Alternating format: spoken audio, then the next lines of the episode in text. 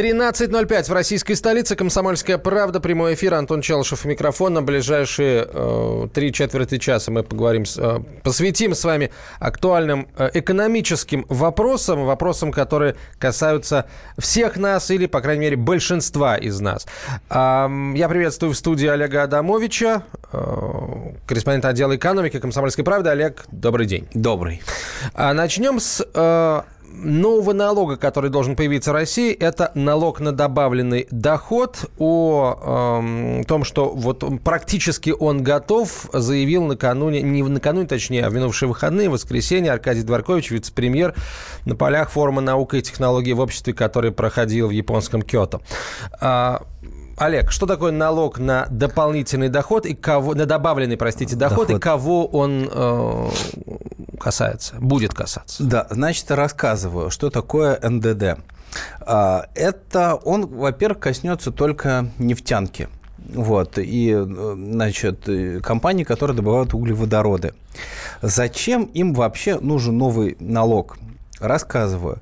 Значит, сейчас сырьевые компании, их налогообложение – это гигантское просто лоскутное одеяло, потому что для разных компаний существуют какие-то э, там свои э, преференции, скидки, там еще какие-то бонусы, потому что, условно говоря, есть старые там нефтяные месторождения, есть просто какие-то не очень удачные, ну, в том смысле, что там дорого добывать нефть. И государство, чтобы, так сказать, э, помочь компаниям, оно, значит, для, для них делает какие-то скидки, и в результате там нет никакого, э, вот, знаешь, там, если там подоходный налог, он там, условно един для всех, то вот с налогообложением нефтяных компаний у них там вот э, там, там для каждого месторождения что-то свое. Там даже внутри компании все может очень сильно плавать. Вот. И, значит, чтобы привести к единому знаменателю, э, придуман НДД. Значит, э, этот налог будет взиматься, э, условно говоря, с прибыли компании. То есть берется общий доход компании, из него вычитается, значит, все расходы на там, добычу, транспортировку нефти. И вот, значит, из, из оставшегося вот этой прибыли, вот это уже будет облагаться налогом. Это тот самый единый знаменатель, то есть если, условно говоря, там, это, знаешь, там компания, которая разрабатывает старое месторождение, у нее там будет, естественно, прибыль там меньше, там у нового месторождения будет прибыль больше, но, значит, это по каким-то единым правилам будет все взиматься. И, собственно говоря, и этот НДД продвигает там Минфин, потому что ему проще как-то вот администрировать будет и учитывать. А сейчас, э, собственно говоря, да, компании помимо налога на добычу полезных ископаемых, вот. это, это тот самый, который да. прыгает от месторождения к месторождению. Там есть еще экспортные пошлины. Угу. В общем, у них сейчас очень сложно. А НДД, он как он бы заменит все. Он, он заменит все, да. Э, по, судя, ну, по словам экспертов, для бюджета принципиальной разницы не будет. Вот. То есть вот оно как, условно говоря, примерно столько мы получали, то примерно столько же будем получать. Есть, конечно, опасения, потому что э, НДД, ну, понятно, он привязан к доходам, он привязан к расходам. Учитывать доходы и расходы, особенно если расходы у тебя все где-то там находятся у черта на рогах, там за северным полярным кругом на этих арктических месторождениях. Ну, знаешь, можно написать, что, условно говоря, мы там потратили там столько-то миллиардов рублей, а на самом деле оно было меньше. Вот. Ну, и некоторые эксперты, собственно говоря, опасаются, что вот этот налог может привести к неким злоупотреблениям. А, значит... Так, прости, и сейчас можно заявить, что мы потратили там э, где-то очень далеко э, можно. миллиард, а по сути мы белых медведей заставляли работать за сгущенку? В общем, э, и НДД это пока будет в качестве эксперимента. Значит, смотри, у нас в стране добывается за год условно говоря, там 500 с чем-то там миллионов тонн нефти. Значит, а в 2018 году по НДД будет э, облагаться налогом около 7 миллионов тонн нефти. Ну, то есть крохи, немного. Крохи это эксперимент. То есть сейчас, значит, власти посмотрят, как вот оно это работает, там плюсы, минусы, еще что-то. И, значит, после этого, когда Э, будет отработано, оно, может быть, будет внедрено для всего. Э, а, опять-таки, окончательное решение еще не Хорошо, принято. а вот этот эксперимент, он будет проходить на старых месторождениях, на новых месторождениях? Где? Сейчас э, тебе скажу. Так, это четыре компании заявилось правда, я, не вспомню точно какие. Ну, не Роснефть, условно Но, Нет, говоря. не Роснефть. Роснефть, кстати, туда не, не, не вошла. У Лукойла, по-моему, что-то. В общем, э, пока сами э, компании как бы заявляют о том, что они хотят попробовать угу. вот с этим. И, значит, и это разные месторождения. Это и новое, и старое. Вот, то есть тут как бы нету, опять-таки, чего-то единого. Ну, смотри, э, вопрос. Хорошо, мы вводим НДД, единые правила, но угу. месторождение вложения, как ты в самом начале сказал, они же останутся очень разными. Новые, старые, с большим объемом вложений, с меньшим объемом вложений.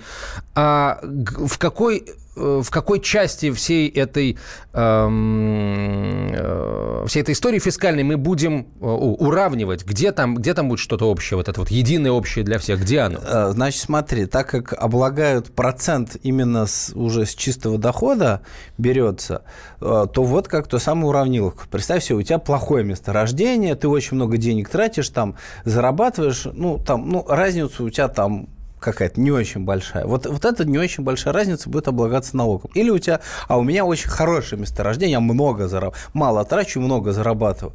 И вот, вот эта разница, она тоже будет облагаться налогом. А ставка уже... Нет, ну, нет, ставка фиксированная. Не, ну, понимаешь, она уже известна? Э, о каком а, нет, проценте э, идет речь? ставка еще... В разработке? Да, она еще в разработке. Так как это все касается 2018 года, этот эксперимент, да, ставка, она еще будет э, тоже подбираться, потому что, естественно, Минфин, который всю эту историю продвигает, он не хочет потерять э, от... Э, Я тебе больше этих... скажу, он хочет приобрести, он все-таки хочет, чтобы... Он хочет приобрести. На пару процентов, но все-таки больше, наверное, денег-то в, до, в, в доходы бюджета упало. Да.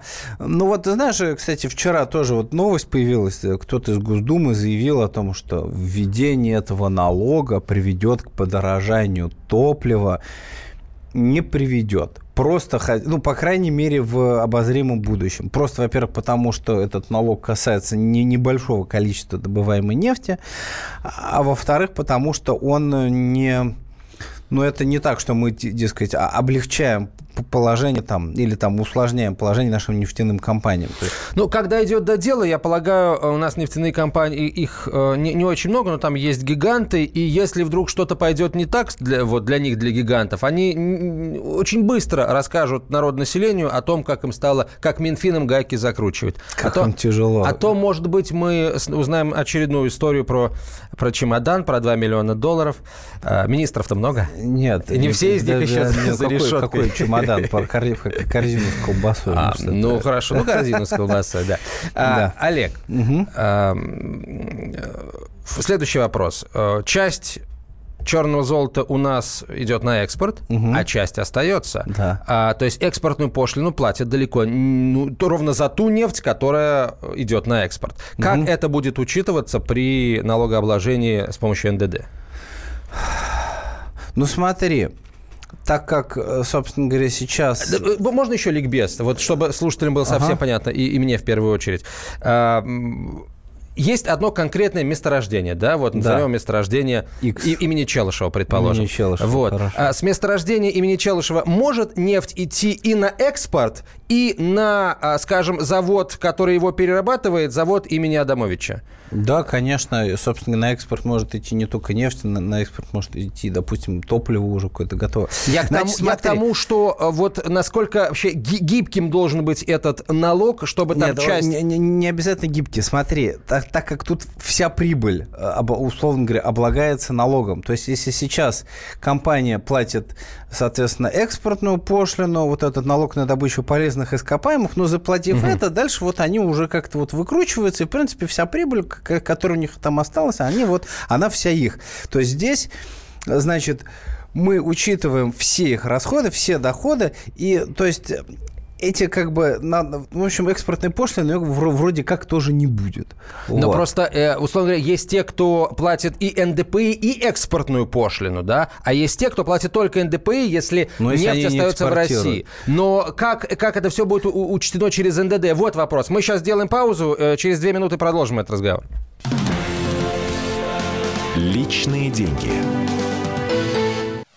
Товарищ адвокат! Адвокат! Спокойно, спокойно. Народного адвоката Леонида Альшанского хватит на всех.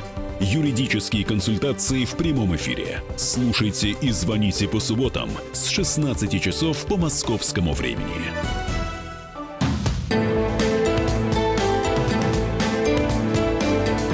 Личные деньги. 13.17. Продолжаем разговор о новом налоге, которым, э, с которым придется иметь дело э, людям, добывающим нефть в нашей стране. Ну, да. Ты как Олег ты... Адамович. Антон Олег Челышев. Адамович, да. Ты как раз спросил, э, как э, налог на этот НДД, на добавленную На добавленный доход. на добавленный доход заменит экспортные пошлины. Рассказываю. Значит, вообще нефтяникам, ну, там, если там, знаешь, чистый бизнес, им выгоднее все, просто всю нефть продавать там по большей части за рубеж. Потому что они как бы, ну, сразу получают деньги, там платят валюты, все хорошо. Вот. А, допустим, продавать бензин в России вообще невыгодно, потому что, условно говоря, геморроя много, тебе нужно там сеть заправок, там это еще что-то, еще что-то, а в, а в результате прибыль там, условно говоря, чистая прибыль с продажи бензина это примерно рубль с литра. Вот. Стоит он ну, 40 рублей. Вот 39 рублей а, они фактически как бы тратят, э, а и только рубль зарабатывают. Ну, зарабатывают, конечно, какой-то прибыльный бизнес, но все же, если нефть продавать напрямки за рубеж, они заработали гораздо больше. Но вот им, естественно, не, не разрешают все, все, просто за рубеж продавать. Вот, поэтому у нас экспортные пошлины – это, значит, некий налог на сверхприбыль, которую ты получишь, продав нефть на зарубежном рынке. Соответственно, налог на добавленный доход, так как он учитывает всю прибыль компании, полученную, то отдельно в экспортной пошлине необходимости нету. Потому что и так вся твоя прибыль, неважно, там за, за, бугром ты продал или там на внутреннем рынке в качестве бензина на, на заправку, она все равно в этот на, на, налог будет включена и, и учтена. Вот. Так что, в принципе, замена одного на другое принципиально не скажется. И вообще, на самом деле, так уж носиться с налогом, знаешь, он, он коснется только нефтяных компаний и их там налогообложения перед федеральным бюджетом. То есть, ну, там даже вещи, которые вот, э, по, по чесноку вот, широких людей не сильно касаются. Нас же не интересует, как там, как армия платит налоги, или там полиция, или, или нефтяники. Ну, вот они их как-то платят. У них сейчас сложная система. Ну, э, у нас, нас может касаться ровно а, одним способом. А стоит ли ждать э, рост цен на топливо? Нет, не стоит. Ну, пока не стоит, ровно потому, что э, Да, это просто будет потому что эксперимент. немного. Да, А копеечный. та- то есть, смотри, смотри, условно говоря, в следующем году два раза предлагаются повышать акцизы там, на 50 копеек в январе и в июле, Да, по-моему, да, да, на да. рубль. Вот это скажется гораздо сильнее гораздо раньше на стоимости бензина, нежели там... Вот, кстати, э, раз ты об этом заговорил, да, по-моему, 50 плюс 50 на рубль в общей э, Да, сумме. ну или так. Вот, это, это в любом случае в несколько раз выше официального показателя инфляции, поэтому, собственно, все так и возмутились. А повышение акциза на рубль – это плюс сколько рублей к стоимости литра топлива, вот на вскидку? Чего ждать-то? Подожди, нет, как я понял, это как раз именно уже к стоимости литра топлива. Нет, э, э, 50, 50 копеек... с, э, э, 50 коп- на 50 копеек увеличится акциз на продажу литра топлива. Ну То есть да. в, э, в стоимости топлива появится плюс 1 рубль, ну, в Ну середине да. следующего года, который будет только акцизом. А, Это же Ну. ведь э, приведет к росту стоимости топлива больше, чем на этот самый рубль, правильно? Нет, почему? Ну, на рубль подорожает. Ну, на рубль э, ты думаешь, что производители и э, реализаторы, скажем, э, на, на это согласятся? Здесь государство получит на, на- рубль больше бюджет, а мы? А мы? А как же мы? А, Они... Ты, не- сам, не- гов- ты сам говоришь о том, что их, э, добы- их прибыль с продажи литра топлива – это всего рубль. Понимаешь, там в любом случае есть еще, та, знаешь, та цена, которую люди как-то вот... Ну, внутренне готовы, га- платить. Внутренне да. готовы платить. Там тоже на, на- накручивать вот так вот на пустом месте при отсутствии дефицита их ФАСа штрафуют просто. Не, ну понятно, что какие-то под- подорожания будут. Да, вот. Но если, условно говоря, знаешь, оно подорожает не на рубль, а на рубль 5 копеек, условно говоря, ну, Ну, что ж теперь сделаешь? Ну, ну вот сейчас предсказать точно, э, там, условно говоря, жадность хозяев там, сети АЗС, ну, там никто не возьмется, это невозможно. Ну, тем, не менее, тем более, что думаю, оно что будет все, все, в, в два присеста, это еще не менять там только через, считай, через полгода еще все будет. Все налоги будет платить народ, пишет э, наш слушатель. Цены поднимутся. Неужели государство не может само заниматься добычей и иметь сверхприбыли? Ну вот опять мы упираемся в разговор о том, а государство хороший хозяйственник, хороший бизнесмен, не, если ну, а речь идет Газпро, о добыче. Газпром, там, Газпром нефть, это государственная компания, Роснефть, ну, с, с государственным участием. У нас, собственно говоря, государство занимается так или иначе добычей. Там, не надо так уж а, а, говорить о том, что не, у нас есть, конечно, там частные компании, но государственные, они больше процент рынка держит. Хорошо, а с НДД все понятно. Спасибо, Олег, mm-hmm. о том, за, спасибо за то, что разъяснил. Сейчас к, к следующей теме. Следующий разъяснял. Следующий да? раз. Ну, тут, тут уже, как говорится, всем эта тема близка, понятно, потому что это все вкусно. А, есть информация о том, что в ближайшее время из-за роста налогов может подорожать рыба в России. Да. И, так, э, и так уже э, рыба в России дорогая, потому что самая такая вкусная, полезная рыба морская, она ловится где-то далеко, с Дальнего Востока вести это вообще э, с ума сойти просто, угу. сложно и дорого. И еще на 10 рублей она вырастет. А что за налоги, какие налоги повысятся, что в свою очередь приведет к росту цен на рыбу и морепродукты? Рассказываю. Здесь, здесь на самом деле тоже все довольно мудреное.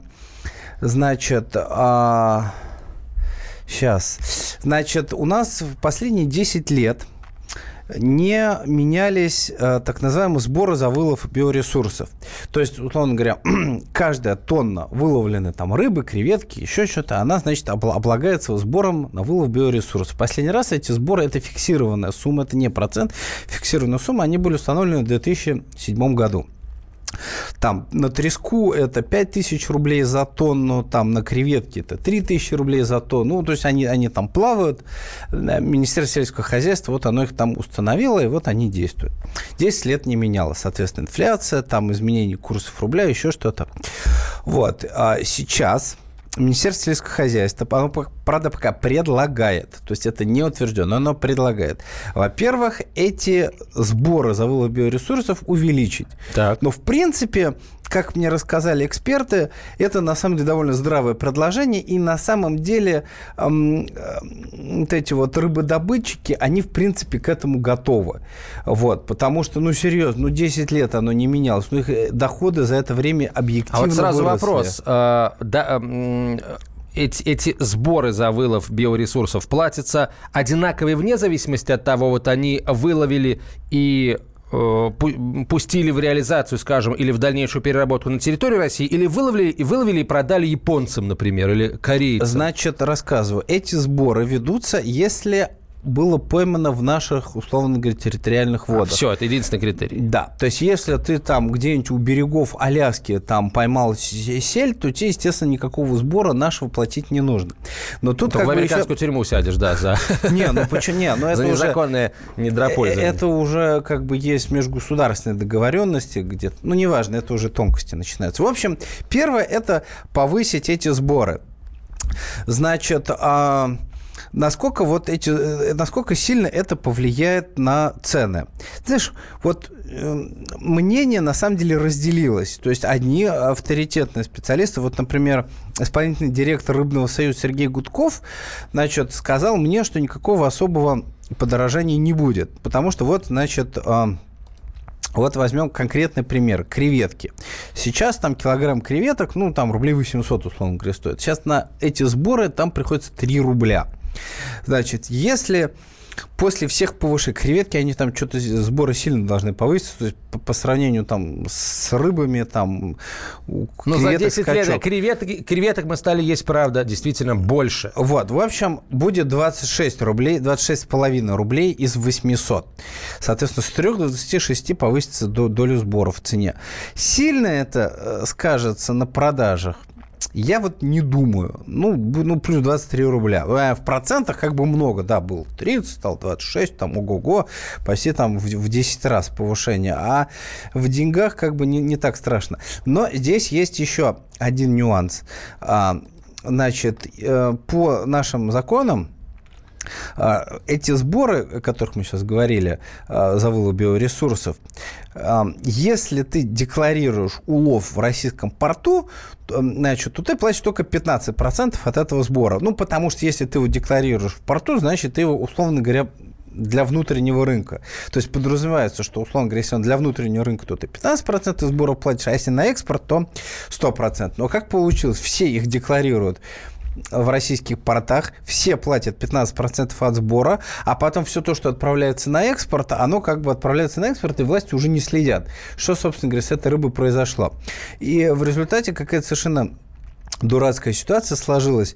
У нас э, поступления в бюджет от экспорта рыбы э, не окупают затрат на э, содержание контрольного ведомства Росрыболовства. То есть фактически как бы у нас рыба уходит за рубеж, и, а и мы, мы еще за это платим.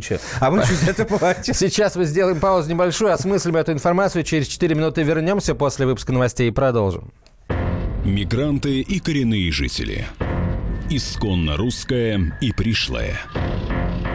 Культурные конфликты и столкновения менталитетов. Пресловутый НАЦ-вопрос встает между нами все чаще и острее. Ставим его ребром на радио «Комсомольская правда». Программу «Национальный вопрос» слушайте каждую пятницу после 7 вечера по московскому времени.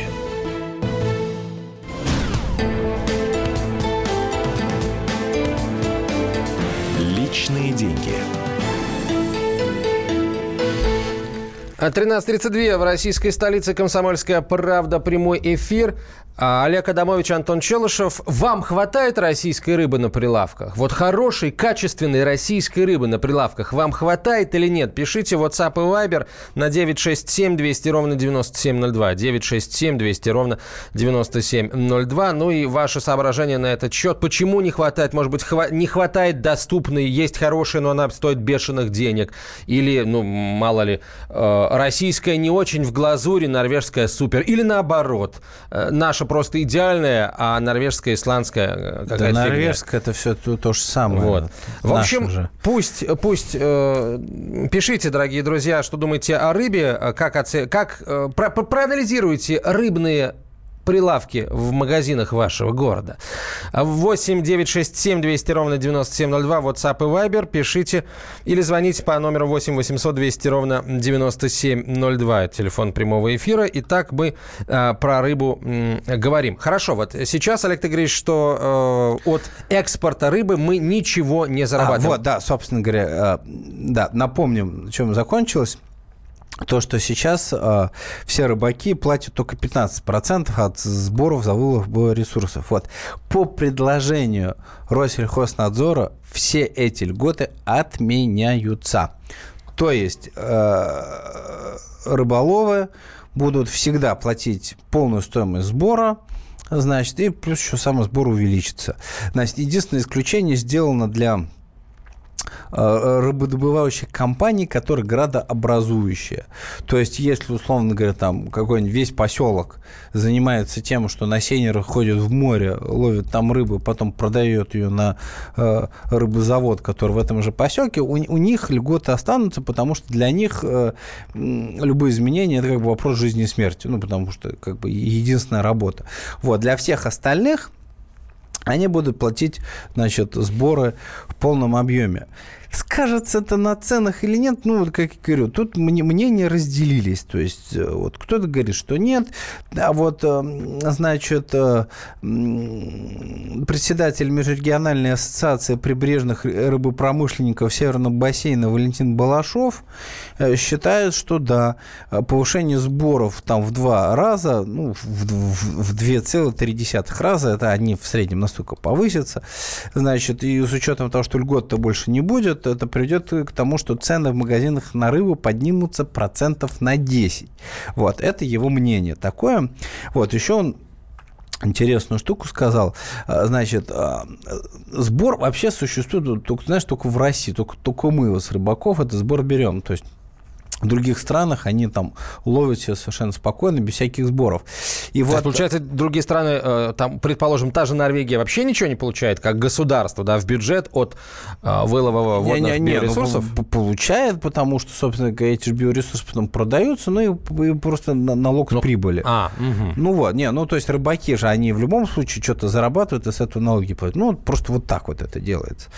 А, значит, и вот что рассказал Валентин Балашов вот э, повышение, собственно говоря, всяких сборов на российскую рыбу, по его, его мнению, оно создает преимущество для рыбы из Азии, для всяких пангасиусов и прочих тилапий. Вот. И он говорит, что это на самом деле очень плохо, потому что ну, я не был, мне сложно, ну, в общем, передаю его слова. А, азиаты, это пангасиус и тилапию, они выращивают, э, искусственно выращивают в своих реках, причем реках достаточно грязных. Причем, ну, даже по его словам, прям очень грязных. Вот, то есть они там плавают черти в чем. Вот. А потом все это отправляется к нам. И по словам э, Балашова, собственно говоря, эту рыбу, например, в Европе вообще продавать запрещено, а у нас вот как-то можно.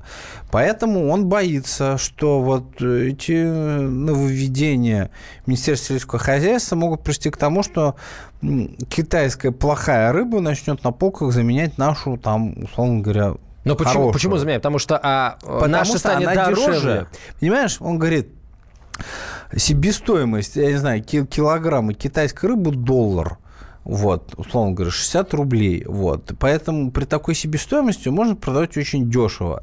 Себестоимость нашей рыбы, потому что мы ее не в мусоре выращиваем, а вылавливаем там, условно говоря, в Охотском или в Баренцевом море, она выше получается. И вот если конкурировать именно вот по цене, то нам тяжело конкурировать с... Причем, кстати, не обязательно с китайцами. Там Малайзия, как я понял, они, в принципе, тоже выращивают, и потом там вообще вся Юго-Восточная Азия выращивает эту рыбу, и потом она к нам. Причем у них-то там расходов никаких. Запустил этих мальков в, в грязной речке, они там, ну, садки там, они там сами плодятся, размножаются, вот, им никаких особых расходов нет. В общем, непонятно. Вот, слава богу, пока это все предложение Минсельхоза, я думаю, что вот точно подорожает или нет, мы узнаем, когда вот оно заработает. Хорошо. И а если есть ли у Минсельхоза предложение по тому, как нам быстрее доставлять дальневосточную рыбу до европейской части России? А как э, делать так, чтобы рыболовы покупали новые суда, например, там плавучие заводы те же, да, вот э, такие, такие идеи есть у Минсельхоза, хочется спросить. Не, ну, прям один Минсельхоз за все отвечать не может, не, но я могу тебе сказать, значит, по поводу рыболовов, э, в смысле, по поводу доставки с Дальнего Востока, значит, есть, насколько я знаю, целый отдельно там, ну, а, Программа? Я не знаю, ну вот, не, может быть, программа не, не совсем правильное слово, не важно. В общем, э, строительство новых вагонов рефрижераторов, потому что их не, не хватает, и часто они старые. Вот прям отдельное вот, э, значит, у РЖД вот по строительству вагонов, чтобы можно было возить. Это первое. Значит, второе. Э, на самом деле, ну, с Дальнего Востока, вероятно, эффективнее возить консервы. И это другая программа э, строительства консервных заводов либо прямо на корабле, ну да, то есть да, есть плавучих такие, заводов, э, либо, собственно говоря, на берегу, то есть привез и сразу это там у тебя все консервируется. Вот такая программа тоже есть. По поводу судов, Врать не буду, честно, не, не знаю. Наверное, что-нибудь есть. В любом случае, это же все от бизнеса зависит. То есть там может быть какое-то там софинансирование, там могут с, с налогообложением помочь. Но пока как, какая-нибудь конкретная компания не захочет себе купить э, корабль-консервный завод, вот, не захочет вложить в это денег, ну, я не думаю, что власти что-то сами сделают. Самая лучшая рыба с Камчатки, пишет Иван. С Камчатки нет. Иван из Кемерово пишет по поводу камчатской рыбы. Вот. Э, хотел сказать, ну ему-то в Кемерове там виднее в своем, да, насчет Камчатки. А потом понимаю, что Кемерово ближе к Камчатке, чем Москва. Тысяч на несколько километров. Поэтому, Иван, мы с вами, в общем, мы доверяем вашему вкусу. Не, ну в Мне рыбы тоже неплохо. Мне рыбы хватает, пишет слушатель Валерий из Москвы. Россия... Вот что, Москва. Российская осетрина, пишет москвич Валерий, дешевле импортной и в разы вкуснее.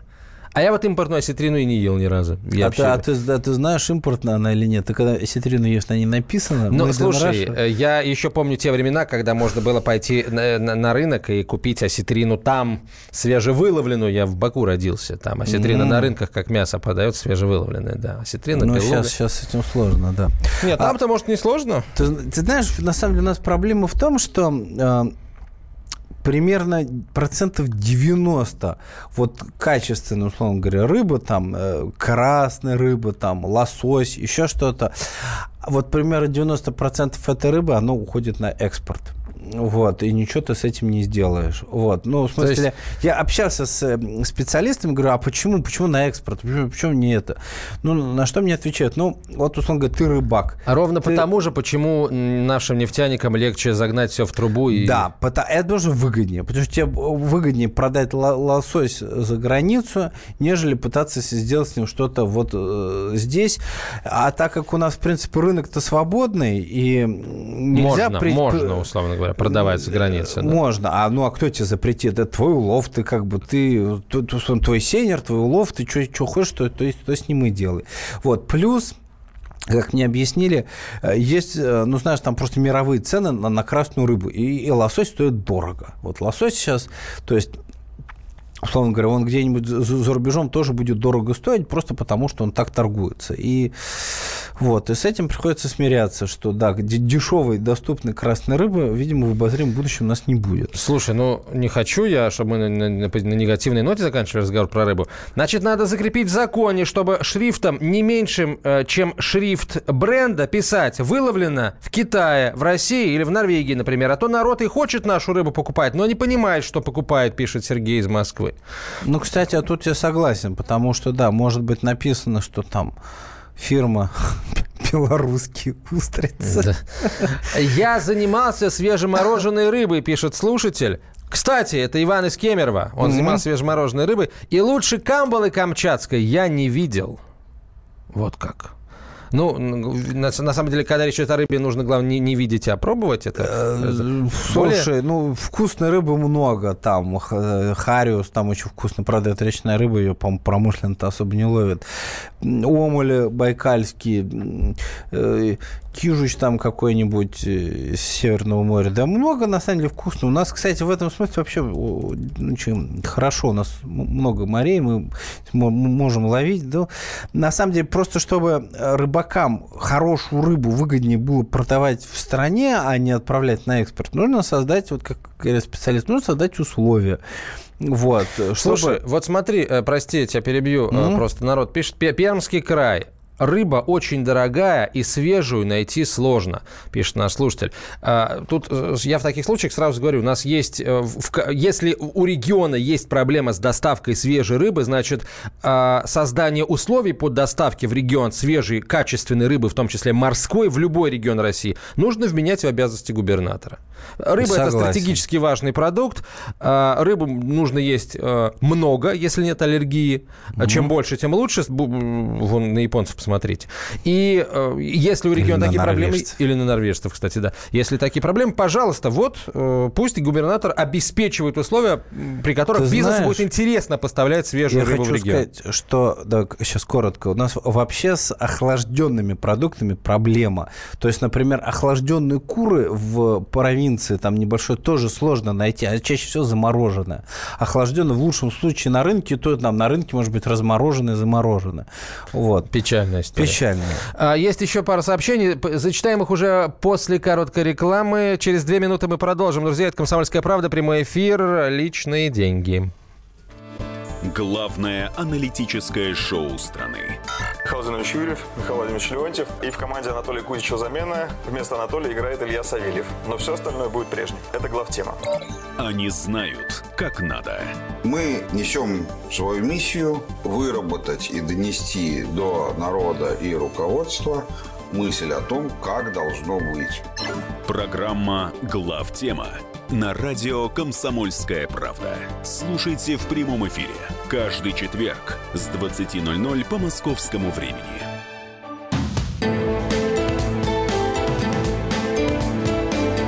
Личные деньги. 13.47. Антон Челышев, Олег Адамович, корреспондент отдела экономики «Комсомольской правды». А, Давай а, про рыбу разговор завершим. Давай. Хорошей речной рыбы практически нет. А, За хорошей рыбой приходится ехать по 250-300 километров от города Владимира. Это имеется в виду, чтобы ее поймать или чтобы ее купить, хорошую речную рыбу? Ну, Подожди, за сколько километров? за приходится ехать? 250-300 от Слушай, города ну, Владимира, У пишет нас а, слушатель. между Москвой и Владимиром меньше. Э, Я, конечно, понимаю, Так, может, в что... Москву и ездит? Э, Не, понимаешь, ну в Москве найти рыбу хорошего качества можно. Вот. В Краснодаре дальневосточный краб в банке граммов 300 стоит э, в супермаркете известном, каком не скажу, тысячу рублей. Ну да, примерно так он Интересно, стоит. сколько он стоит э, в Петропавловске-Камчатском? А я тебе скажу, я же у нас в этом году был во Владивостоке. Ну, правда, во Владивостоке. Владивосток Во это не Владивос- Петропавловск-Камчатский, Ну, Олег. слушай, он всяко ближе. В общем, Ну на да, рынке не во поспоришь. Владивостоке ки- килограмм крабов стоит 500 рублей. Сколько? 500. Это Я- там уже прям мясо крабовое? Нет, или- это клешни. Это Клешни. Но всё равно. Все равно 500 Свежевыловленные. рублей. Я Прекрасно. там взял для семьи 3 килограмма и объелись. Как ты их довез? А ты, во-первых, это на самолете. И, во-вторых, там у них, ты знаешь, у них отработанная вообще схема. Значит, сумка-холодильник, там те эти крабы, их заворачивают в несколько слоев бумаги. В сумку-холодильник насыпают льда, значит, э, запечатывают, перематывают это, скотчем и дают тебе такой, знаешь, сверток. Ты его просто берешь вручную кладь, Мгм. ты его даже не надо сдавать. Ну вот э, в, И в трех весь килограмм... самолет везет одинаково. Там в аэропорту, кладь. там в аэропорту этих замороженных крабов в Владивосток можно взять и да, и все с одинаковыми сумками, с В крабами. Короткий Да. вопрос. В трех кило к- э, клешней сколько мяса? Слушай, я, не, я, я затрудняюсь тебе сказать, но вот мы вчетвером мы их еле съели. Еле съели. Вот. Еле-еле и съели. Молодцы. Да. Когда уже правители будут думать о людях, а не только о деньгах? Когда им будет стыдно за страну, живем при таких ресурсах, а должны есть всякую дрянь, пишет слушатель. Люблю рыбу, но очень часто попадается перемороженная или с запахом. Елена Тверь. А, вот, ну, с запахом покупать, наверное, Хорошо, что рыбу можно понюхать перед тем, как покупать. А, значит, по поводу звонка из Владимира, э, сообщение из Владимира, где по 250-300 километров люди ездят за свежей речной рыбой, ездят купить, купить в Кинешму или в Чкаловск. Вот. Все, меняем тему. С рыбой все понятно. Будем надеяться, что все-таки не очень мне нравится перспектива 10% подорожания российской рыбы на прилавках. Я хочу вот согласиться с, с теми экспертами. Хочу, чтобы все произошло, как говорят те эксперты, которые считают, что этот налог, который может, может быть повышен, этот сбор, точнее, а, ну, это считанные проценты в конечной стоимости Ну рыбы и да, то есть морепродуктов. там маржа магазинов, там перекупщиков, еще что-нибудь, она на самом деле на нее гораздо больше приходится, чем на вот на этот, ну не на, на сбор. А, следующая, э, след- следующая тема, которую хотелось бы поднять, это, э, это, это обманутые дольщики, потому что на минувшей неделе президент э, на совещании с членами правительства вновь эту тему поднял. Э, Бесконечно говорим о дольщиках, заявил Владимир Путин. И, и что? Деньги вкладываем, гасим кое-что, хотя еще не все погасили. Многое, но не все. Но проблема, она остается, заявил глава государства. А, Как решается эта проблема? А, Какие есть предложения а, уже сейчас? И что самое главное, вот по мере, а, по мере того, как решаются проблемы старые, появляются новые дольщики, потому что вот по, по данным представителей Госдумы с 30 начала тысяч. этого года 30 тысяч дольщиков появилось. Хотя у нас, по-моему, официально дольщиками считаются только те, кто заключил договоры а, согласно... Долевого строительства. Да, там, долевого участия. 214 федеральный закон. Да. А, Я хочу сейчас услышать одного из дольщиков обманутых. Эм, Мы дозвонились обманутому дольщику ЖК «Родники» Раменского района Подмосковья. Вячеслав, Вячеслав, здравствуйте. А, добрый день, уважаемые ведущие, уважаемые слушатели. Вы заключили э, договор по 214 ФЗ? Да, абсолютно верно. В начале 2015 года мной был заключен договор долевого участия в строгом соответствии э, с 214 федеральным законом, а как впоследствии выяснилось, все-таки с нарушениями, то есть э, не совсем, некими отклонениями от э, 214 закона, но тем не менее. А вы э, что за застройщик был? Есть такие как бы правила э, всеобщие, вроде как все их знают. Нужно э, идти к такому застройщику, который давно на рынке, у которого никогда не было никаких проблем и так далее. Вот ваш застройщик такой был? И остается. Да, он был, он был абсолютно именно таким, э, как э, уверяли представители застройщика. Он построил большое количество объектов, э, сам решал проблемы обманутых дольщиков.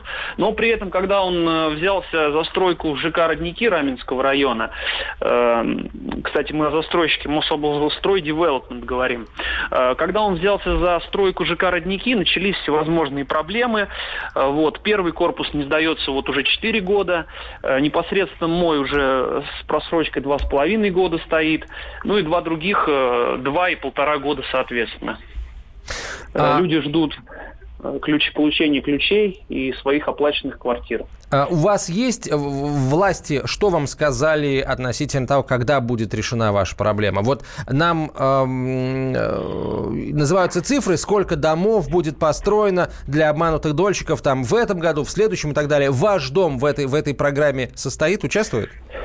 А, наш дом в этой программе не участвует. Мы регулярно общаемся с администрацией Раменского района, общаемся с областным Минстроем. Были неоднократно были на личном приеме у зампред правительства Московской области.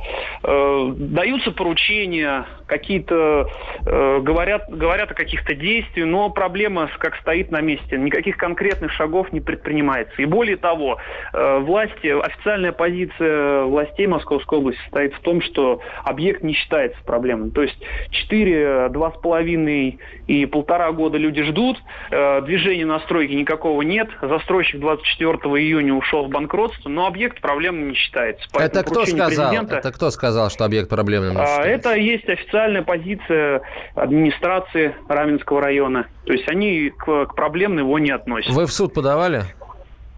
Э, мы подав... Э, на, в смысле, на застройщика, властей... на застройщика, который не выполняет условия договора. Э, в суд подавали неоднократно. Многие люди получили исполнительные листы э, на выплату неустойки. Но поскольку все счета застройщика пустые, он в настоящее время вообще находится в состоянии банкротства, э, никто ничего получить, никакую неустойку не может. Вячеслав, давайте юриста сейчас послушаем. Мария Пономарева к нам присоединяется. Мария, здравствуйте. Здравствуйте. У нас меньше минуты. Скажите, пожалуйста, что обязательно должен сделать человек, который понимает, что застройщик его обманул? Куда идти, как, как и на кого жаловаться?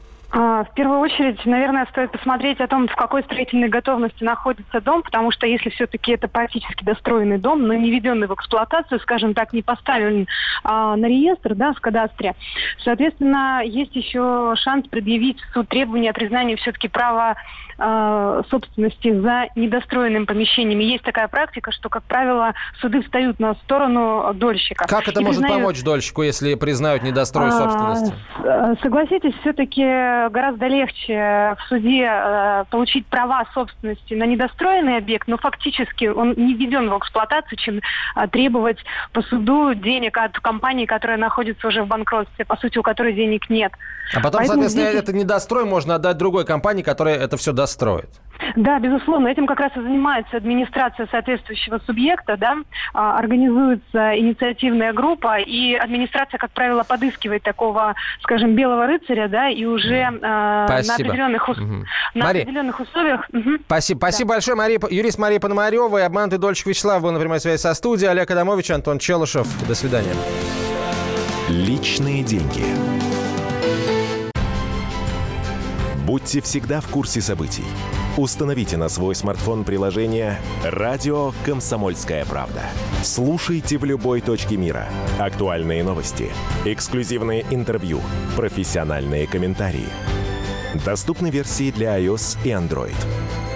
«Радио Комсомольская правда». В вашем мобильном.